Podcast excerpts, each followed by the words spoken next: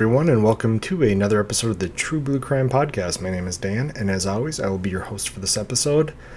There has been a lot of talk about the Murdaugh family out of South Carolina. Their saga has been covered in numerous true crime podcasts and on various documentaries, and I wanted to do a four part series that broke down the family and all of the associated crimes and sketchy business practices that culminated in the family's epic fall from grace.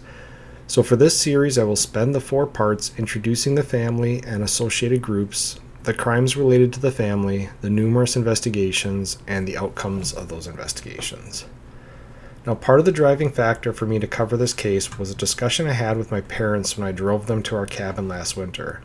My mom had said she didn't know what the big deal was with the Murdaugh family and why everyone was talking about them. So I gave her a brief rundown of the case as I understood it and it didn't take long for her to realize why this family made international news. There's a bunch of different ways I could have covered this case, but I decided to do it as close to chronological order as I can so the listeners can understand the entirety of this case. Now, before I get into part one, I'll just let you know if you'd like to get updates about what the podcast is up to, please like and follow the True Blue Crime Productions Facebook page, and more information can be found at the show's website at truebluecrimeproductions.com. And if you'd like to email me directly, my email is truebluecrimeproductions at gmail.com. If you can, please support the show via Patreon. Any donation level helps and will help ensure I can keep making free episodes of the podcast and expand the podcast in the future. And any donations will receive a shout out in a future podcast and a thank you message from the host. And for no cost whatsoever, please rate and review the show on whatever platform you're listening to it on. And I have had people reach out to me and, and mention that they can't support me via Patreon due to financial difficulties, which I totally understand. If you can, please just let other people know about the podcast. I know most people who listens listen to podcasts, especially true crime ones, know at least three or four other people that listen to true crime podcasts. If you just let them know, check out the podcast. Uh, if it's something that you like, hopefully they like it as well. And uh, said, that that to me matters more than the support via Patreon. So, without any further ado, let's dive into this episode of True Blue Crime. The low country of southeastern South Carolina, the east coast of Georgia, and the northeast area of the Florida Peninsula is a unique ecological area unlike any other place in America. Geological events in history, as well as the influence of the Atlantic Ocean, create a biodiverse region of sea level islands, marshes, and swamps that have been inhabited by humans for thousands of years. American European colonists found the area highly suitable to growing African rice and turned to the evils of the slave trade to acquire West African slaves that were knowledgeable about the agricultural requirements for growing the crop. Charleston, South Carolina became the headquarters for the importation and sale of West African slaves that knew how to farm the land, plant, grow, and cultivate the African rice. The rice fields themselves were often large expanses of waterlogged and bug infested fields that were purchased by wealthy landowners to be used for cultivation. The slaves often lived in small shacks near the rice fields, often establishing small villages. Their owners would not visit often due to the fields being hotspots for diseases such as malaria and yellow fever. The slaves, having lived for generations facing similar diseases in Africa, were better suited to survive in these conditions, and while life would have been difficult and their conditions inhumane, their spirit could not be broken. When Union troops moved into the region during the Civil War, the slave owners had already fled to areas further inland, and the troops emancipated these slaves. They had developed a culture that still exists today, which is known as Gullah. The culture has its own Creole language, art, religious views, and architecture. After hurricanes and other acts destroyed much of their rice fields, their original lands were slowly sold off over 150 years to resort developers and private entities that would turn them into hunting grounds for various animals. Thankfully, in 2006, the U.S. Congress awarded $10 million to the Gullah people to preserve their culture and historical landmarks in the region. Less than 10 years later, a crime would be committed in the area that many now see as the first of many dominoes to fall exposing a rich and powerful lawyer and his sons as cold blooded killers and fraudsters in a story almost too vile to believe. This is the story of the Murdaugh family of the lowlands of South Carolina. To properly cover the story, we need to go back over 100 years to 1910. a man named Randolph Murdaugh Sr., having attended University of South Carolina Law School, graduated and opened his own law firm in Hampton, South Carolina. He would marry in 1914, and the couple would have two sons, Randolph Buster Murdaugh Jr. and John Johnny Murdaugh. He also ran a local newspaper called the Hampton County Herald. In 1920, Randolph Sr. was elected to the seat of Circuit Solicitor for the five county lowland area known as the 14th Judicial District of South Carolina.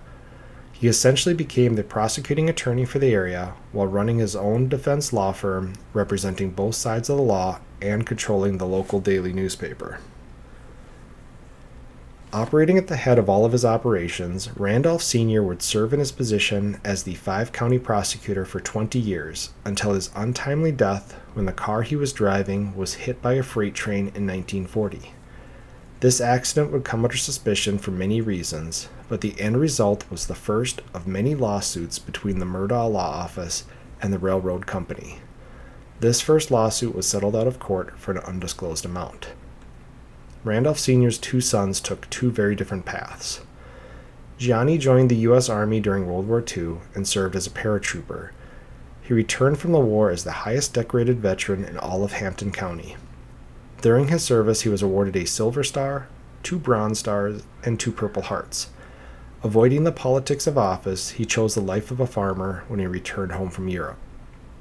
Randolph Jr., or also known as Buster, followed in his father's footsteps. At age 25, having graduated law school, he took over the prestigious duties from his father.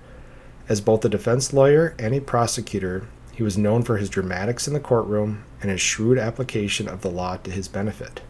He toed the line of legality on several occasions, and in 1956 he was indicted on federal charges for giving sensitive information to a friend to avoid being caught with a moonshine still during a bootlegging operation. However, he was acquitted of these charges. In the 47 years that he held the elected position, he only had to run two campaigns. All the other elections during his tenure were unopposed. He married his wife Gladys, and together they would have son, one son named Randolph Randy Murdaugh III. Randy Murdaugh also followed in his father's footsteps and took over as the five county solicitor when his father retired in 1986. He would serve in this position until his retirement in 2006, bringing about an end to an 86 year reign by the Murdaugh family as prosecutors for the five county district. Randy and his wife had four children. Daughter Lynn was born in 1963. His oldest son, Randolph Randy Murdaugh IV, was born in 1966. Richard Alexander Alex Murdaugh was born in 1968, and John Marvin Murdaugh was born in 1970. While Lynn and John did not follow the family lineage of becoming lawyers, Randy IV and Alex did. For ease in following this family lineage, we'll focus mainly on Randy IV and Alex from this generation from now on. Randy IV graduated from the University of South Carolina Law School just as many male ancestors had done before. Once he passed his exams, he joined the family law firm. In practice since 1910, the law firm had run alongside the prosecution duties of the family for 100 years. Alex Murdaugh also joined the firm upon his graduation from the University of South Carolina Law School. Together, the brothers worked with their father and grandfather in the law firm now known as Peters, Murdaugh, Parker, Eltzroth, and Detrick, PA, or PMPED for short, as we will refer to it from now on. The law firm specialized in personal injury litigation, not surprisingly, in cases involving railroad accidents. While always a successful practice, the company made a fortune in the early 2000s thanks to a change in South Carolina law that allowed lawsuits to be tried in any county in which an out of state company owns or conducts business. In the cases of railroads, this means that anytime freight for a company arrived via railroad, the company and the railroad opened themselves up to a potential lawsuit in that county, no matter where the injury occurred. As a result, lawyers from PMPED, the Murdaugh law firm, could file suit in any county of their choice, essentially allowing them to pick the judge and court that they felt would give them the best chance of winning. The area of the lowlands actually became known as third worst judicial hellhole for defendants in America. This was due to the adverse conditions for lawyers defending their corporate and or insurance clients by courts in the area. The railroads continued to be a prime target for PMPED, and their lush offices were referred to as the house that CSX Railroad built. The negative effects of this included companies not wanting to do business in the five county area, and lobbyists effectively fought to change this law, which occurred in 2005. Alex Murdaugh married Margaret Maggie Branstetter, and together they had two sons Richard Alexander Murdaugh Jr., who would be referred to as Buster, and Paul Terry Murdaugh, referred to as Paul. Buster Murdaugh was born April 11th and attended, shockingly, the University of South Carolina Law School, but it was reported he was kicked out in 2019 for plagiarism. He still managed to become a lawyer and continues to support his father despite all that we are about to learn. Paul Murdaugh was born April 14, 1999, and was known to be a troublemaker and a problem child. It would be an investigation into his involvement in a widely publicized boating accident that would propel the family saga to front page news across the country. But before we dive into the crimes related to this saga, let's quick recap the main players of the story. And I wanted to do this just because you're getting hit with a lot of information and a lot of these names are going to be sounding the same. So I have kind of a real quick rundown here. The foundation for this family was built by Randolph Sr. in the early 1900s. His suspicious death led to the long reigning Randolph Buster II running most of the legal processes for the county for 46 years. But while those two built the foundation, most of this story is going to revolve around Randy Murdaugh III, and we will refer to him as Randy from now on, his son Alex Murdaugh, who we'll refer to as Alex, and Alex's wife Maggie and his sons Paul and Buster. Hopefully that makes sense to everyone, and we've whittled the family tree down to the five main players. Other, other family members and many friends will come in and out of the story, but we will focus on major crimes and events that pertain to these five members for the remainder of this multi part series. We start our crime saga on July 8, 2015, with a case that intrigued me well before the Murdaugh saga hit front page news. I heard this case covered on a podcast sometime around 2019. At least that's when I heard it. I don't recall if this was a podcast that it recorded years prior, but I, I just remember hearing this case well before the Murdaugh saga was out there.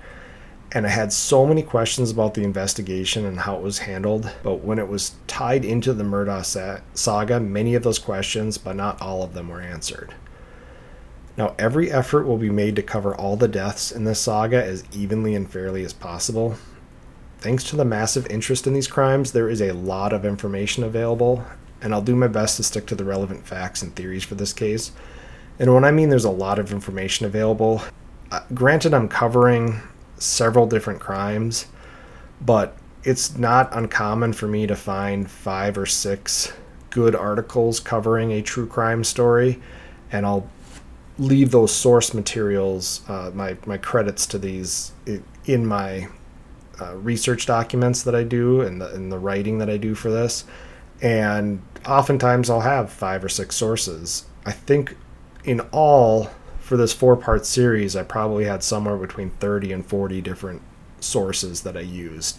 It's just because there is so much information out there. And I was actually surprised for the most part almost all of the information matched up between these sources. So I'm fairly confident that what I'm reporting to you guys is as close to the truth as possible. But let's get back to July 8th, 2015. At 3:57 a.m., the body of a 19-year-old nursing student named Stephen Smith was found lying in the middle of a road in Hampton County.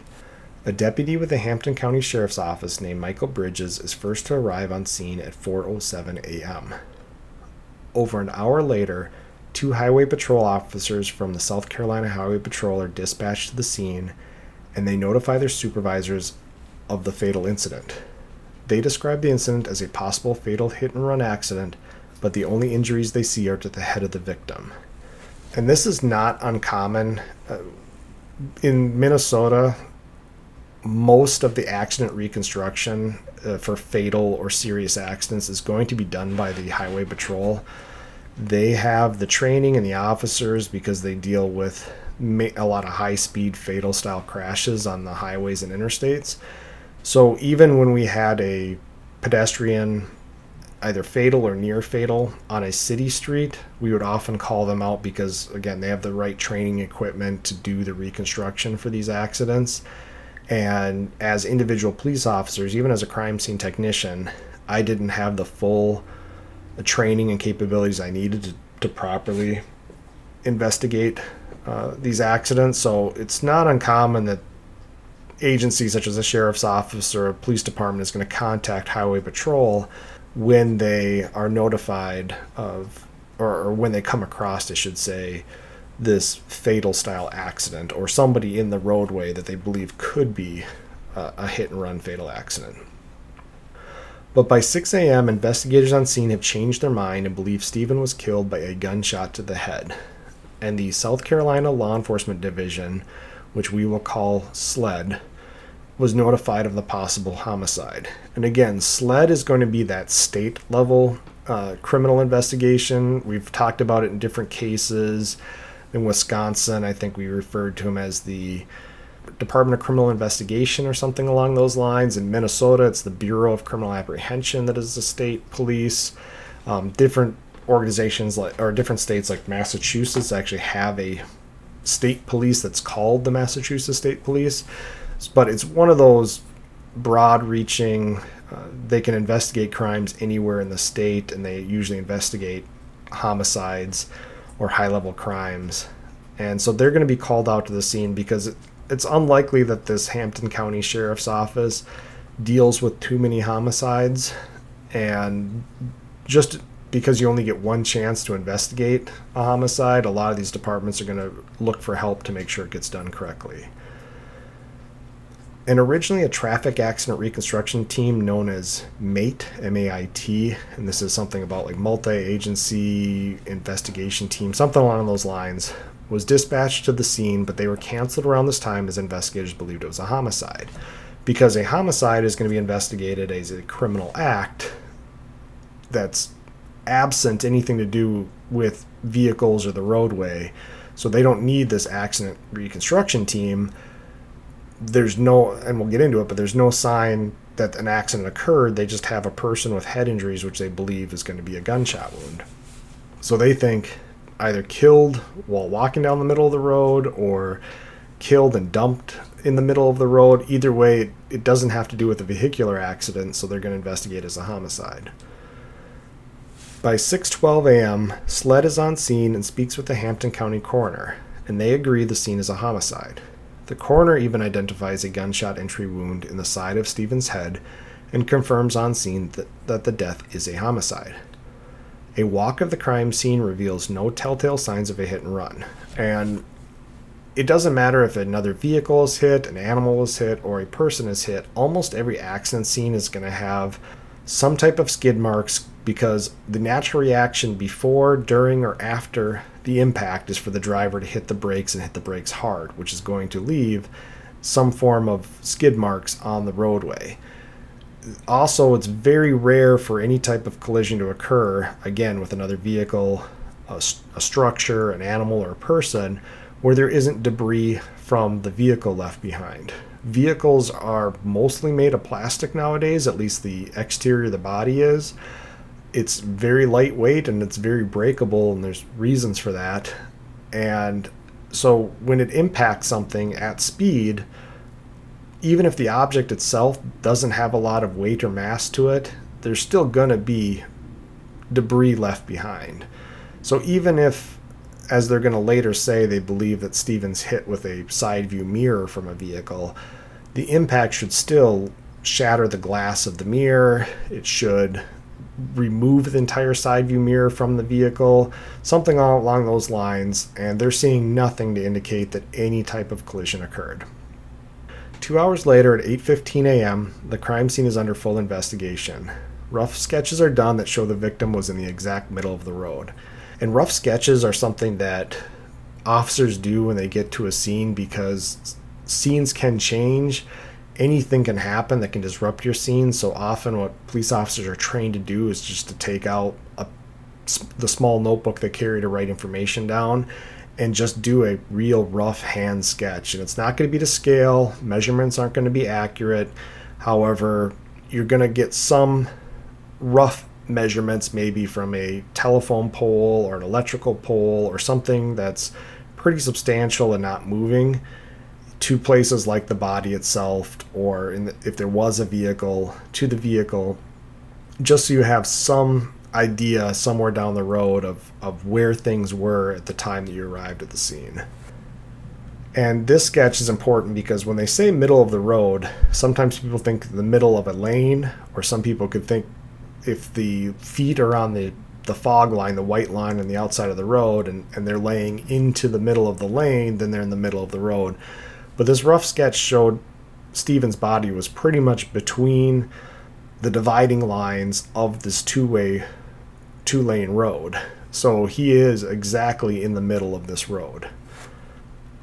And SLED agents finished their investigation about 9:18 a.m. They believe the victim has a single gunshot wound to the head and some minor injuries to his left arm and hand. His right arm and hand was covered in blood, so investigators could not tell if he had any injuries on that side. No fired cartridge cases were found, and a search of Stephen revealed a car key in his pocket. At 9:20, Stephen's vehicle was found 3 miles away. Investigators used his keys to get in the vehicle, but it appeared to have run out of gas and wouldn't start. The fuel cover was open and the gas cap was hanging from the car and the only item in the vehicle was Stephen's wallet. Twenty minutes later, the car is left on the side of the road, and information is relayed from SLED and HCSO that the Highway Patrol does not need to attend the autopsy. This is likely to, due to them believing 100% that this was not a vehicular involved event and was purely a homicide. At 10:30 a.m., Stephen's parents, Joel and Sandy Smith, are notified of their son's death. Now, this is where the story takes a severe and unexpected turn. Stephen's autopsy was conducted at 12:30 p.m., roughly 9 hours after he was found. The pathologist would put in her findings that the head wound was not a gunshot wound, but the result of blunt force trauma, and he had multiple skull fractures. She would also find that he had cuts and abrasions on his arm and hands and blood in his airways. She would rule his death as a result of a vehicular crash in which he was a pedestrian that was struck by a vehicle. By 4:15 p.m., news of this had reached the highway patrol who were informed they would be back in charge of the investigation as it was now considered a roadway incident. Highway patrol tried to get more information as to why it was being considered a hit and run, and the only information was they got the head wound wasn't a gunshot and he was found in the roadway. The Highway Patrol spends the next few hours trying to restart a crash investigation to include stopping Stephen's body from being treated at the funeral home he had been transported to after the autopsy. And this is pretty standard procedure is after an autopsy the body is released from the coroner to the family and the family is going to then have the body transported to a funeral home to be uh, prepped for the eventual funeral. However, in this case, the highway patrol, especially this accident investigation team, they haven't even been on scene to see the accident scene. They haven't been to actually see Stephen's body, the condition, the injuries, the clothing, because there's certain telltale signs of a hit and run accident that you're going to see in most cases. And we'll get to one of the signs that's that's pretty clear that it probably was not a hit and run. But again, they've got to now start this investigation over 12 hours after his body has been found and moved and an autopsy's been done, the road's been reopened, all that kind of stuff. So, know, the sergeant in charge of the Highway Patrol investigation tried to get more information from the Hampton County Sheriff's Office or sheriff himself, but they would not return his calls. So he sent an, a patrol officer to the scene of the crash to look for debris again, and again none was found. And he ordered an officer to sit at the scene of the crash between 2 and 5 a.m. the next morning to ascertain the traffic level and watch for any suspect vehicles. And this is actually a really smart part of the investigation because this is a very rural and not very heavily traveled section of the county to begin with. So you now have to have the belief that Stephen's car runs out of gas in the middle of the night. He's somehow walking in the middle of the road, and that somehow traffic at that time comes through and hits him. And now, just in case you have some worker getting off of a third shift or somebody who you know constantly drives maybe even leaving really early in the morning for a shift that drives that route regularly if you see any vehicles on that road you could stop them just to talk to them see if they saw the, the car broken down with no gas if they saw stephen in the car at that time. You could also look for damage to a car. If a car comes through that area around 3 o'clock in the morning and has damage to a headlight or a side view mirror or anything like that, you could maybe develop a suspect vehicle as a result of that. So this is a really smart move, but it's I think it's also going to be to build a case against the ruling that this was a hit and run accident because if they sit there for 3 hours and no car comes through or one vehicle comes through and it's you know somebody that normally doesn't travel that road, it's going to be a hard sell to say that that he was hit by a vehicle. On the following morning, the Highway Patrol meets with the crash reconstruction team at the funeral home. They take photos of Stephen and his clothing, and they find no telltale signs of a hit and run other than the head wound and some road rash to his arms. They also talk to Stephen's family, who strongly reject the idea that Stephen would have been walking in the middle of the road, as they described him as skittish. And this is where that sketch comes back in, because if he's like most people that aren't very daring when it comes to roads and cars and all that kind of stuff. If he's walking away from his car that's run out of gas, the chances that he's hit and somehow ends up in the exact middle of the road seems pretty unlikely.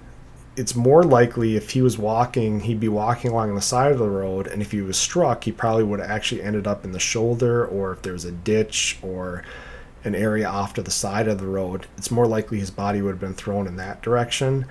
To end up in the middle of the road where he was, according to the sketch, it just doesn't match up with what his behaviors were or anything along those lines. And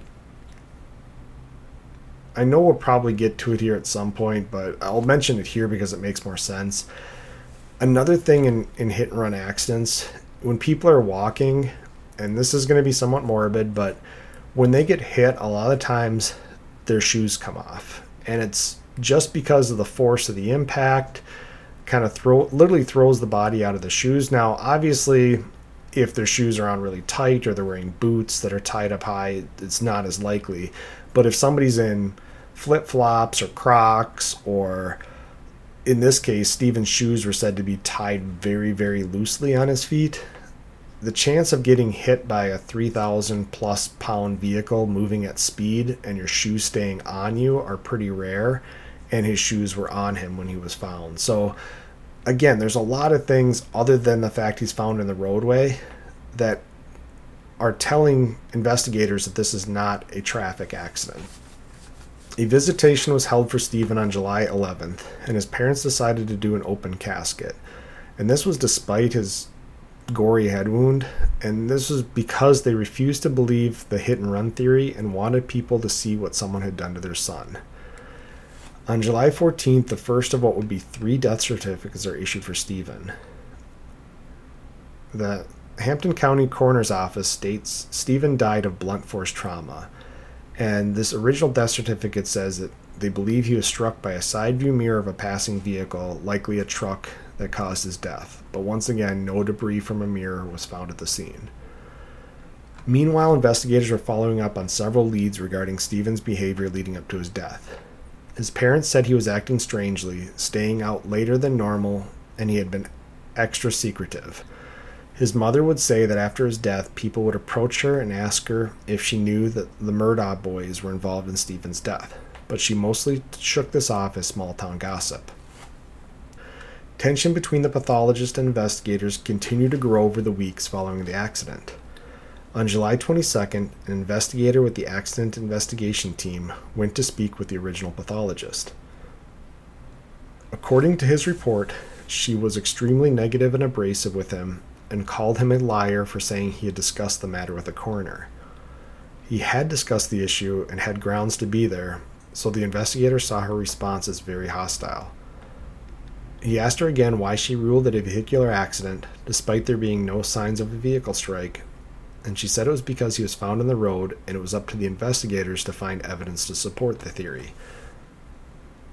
The tension worsened over the next month, and the pathologist was eventually fired for her attitude towards the case. She then said she would change her report to read however the coroner wanted it to read. While all the issues with the investigation were going on, Sandy Smith, Stephen's mother, received a call on the day of his death from Randy Murdaugh IV, offering to represent Sandy for free in any legal proceedings. Sandy found this strange, as the families had no pre existing connections or friendship. From there, the Murdaugh name was brought up over 40 times during the investigation by various people. The most common rumor was that Buster Murdaugh, a classmate of Stephen, had a close friendship or even a possible romantic relationship with Stephen, who was openly gay. A year after the death of her son, Sandy Smith wrote a letter to the FBI begging them to get involved in the case.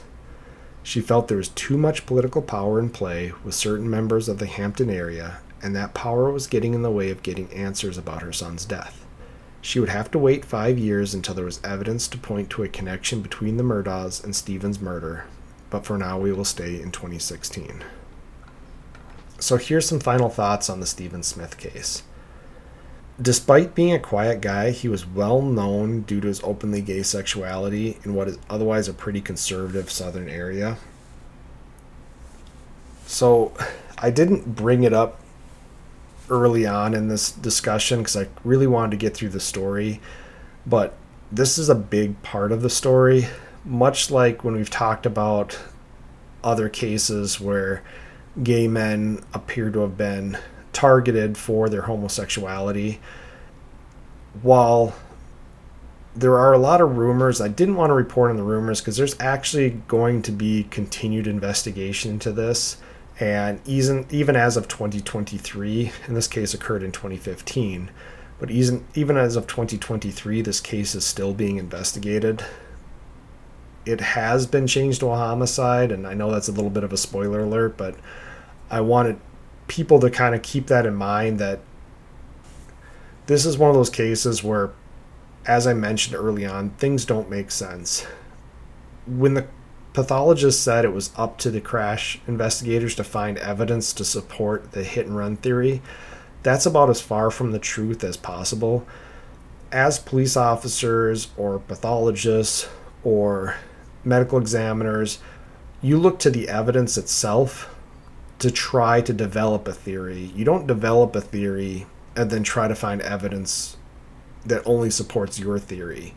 So, yes, the body was found in a road in a roadway, but that does not make it a vehicular related event. And to try to find evidence, which they did to support that, the lack of evidence to support that should cause an immediate stop to that theory and say, well, can we find evidence that it's something else? And I didn't get into it in the story, but the sergeant that was investigating with the accident investigation team, I think asked the pathologist something along the lines of, "Could the injury you're seeing have occurred from somebody getting hit with a baseball bat?" And her response was something like, "Why do you have a baseball bat as evidence?" And he said, "No, I'm just asking a question," which made me think there there there was a couple thoughts. One was he walking down the road and he was assaulted and then he happened to you know collapse in the middle of the roadway after this assault. Or another option was he being chased down by a vehicle and somebody swung something like a baseball bat out of the vehicle and hit him, you know, with the vehicle or the truck traveling at speed. I know there's a lot of mailboxes in rural areas that teenagers will do that. They'll drive around a baseball bat and swing the baseball bat, hit the mailbox. And I actually saw a meme the other day on the internet where somebody had like had two mailboxes, and the first one, or maybe it was three mailboxes, and the two outer ones were both just covered in concrete in the middle. And you didn't know that with the mailbox closed, and the middle one was the actual mailbox. So, and there was a, a dent on one of the concrete ones that looked as if somebody had driven by at speed and hit it with a baseball bat. It was something along the lines of, "Can you imagine the numb feeling you would have in your hands for weeks after hitting this mailbox with a baseball bat. So we know that type of behavior goes on, but now you've got this guy who's openly gay and he drove a very noticeable car. I think his mom called it a banana car or something like that. So it must have been some type of bright yellow. Everybody that's a small town knows that Stephen drives this car. So it wouldn't take too much to think of a theory that is more along the lines of Stephen runs out of gas and is walking away from his car, and a truckload of kids up to no good recognizes his vehicle, sees him walking down the road. It's isolated, it's dark, and they decide they're going to hit this kid with a baseball bat, not realizing that a truck traveling at 40, 50 miles an hour and that swing of that bat impacting uh, you know somebody standing there is fatal. So it's it's very likely that that's more of a, the scenario of what happened. But the way the investigation was handled was so backwards from the beginning that it really did raise a lot of red flags before they even involved the Murdaughs. But now you add in the fact that Buster and Stephen did attend school together, so they knew each other, and Stephen served as the football team's trainer due to his interest in medicine. If I think I mentioned in the beginning, he was a nursing student at this time. So he had worked kind of as a volunteer student trainer on the football team, and Buster had been on the football team, and most of his buddies that he would have been out with that evening were on the football team. And there was rumors around town that Buster and his friends had gone to a late baseball game that night and may have been out driving around and drinking and had come across Stephen's car as it run, ran out of gas. And there are additional rumors that Stephen may have called Buster for help because he didn't want to walk on the road. And again, this starts to go down a, a variety of different, whether you want to call them conspiracy theories or just rumor gossip mill stuff, but it, it all fits within more of a realm of possibility than him getting hit. Is that there's potential for the fact that Stephen may have called Buster, whether they were friends, whether there was a romantic situation going on, whatever it might have been, may have called Stephen for help. Stephen was out, but he was with his buddies, and whether at first they were going to help him or whether some bad decisions were made, whatever it might be. Again, most people believe there's, there's more of a likelihood that Stephen ran into some type of foul play, whether or not the Murdaughs are involved, but ran into some type of foul play as he was walking home that day or that evening. And it had nothing to do with, with an accident, hit and run type of a situation and we talked about it a little before, but the condition of the body to include Stephen's shoes being loosely tied but still on his feet did not point to that hit and run high impact event of a vehicle striking him. I understand where the coroner is coming from when they said it could be like the side view mirror, like a, a like a semi truck has big wide metal mirrors and if one of those hits you at speed as you're walking along, I'm sure there's a chance for a fatal accident, but again, I just the position of the body where he would have had to be in the middle of the road getting struck like that. I just don't see that. I see it more likely that again maybe he was trying to run from one side of the road to the other to evade something to get away from somebody and I'm with the investigators feeling it was more likely he was struck with an object like a baseball bat and as I talked about before, this case is still under investigation, and we'll talk about it getting reopened at some point too. Uh, basically, in the storyline at this point, we're in 2016, and that's when Sandy Smith, Stephen's mother, sent the letter to the FBI saying, can you please investigate this? Because she just doesn't trust local law enforcement. Because I didn't really break it down when I talked about the building of this uh, prosecution slash defense law practice, but to me, I don't understand how it couldn't have been a conflict of issue. Or con- to me, I don't understand how it could have been allowed to have your main prosecuting attorney for all of these five counties, and a prosecuting attorney is the same thing that you often hear district attorneys or in some places they're county attorneys for cities, they're prosecuting attorneys. Now, these are attorneys that sometimes do work at private practices, but they just happen to bill cities or the county or whatever it might be for prosecution duties because just like they can defend somebody, they can also prosecute them. But when you have somebody who is in charge of all these five counties, and then they also have, they're defending murder cases, they're defending all this kind of stuff, but they're also prosecuting murder cases and rape cases. To me, it's a huge conflict of interest.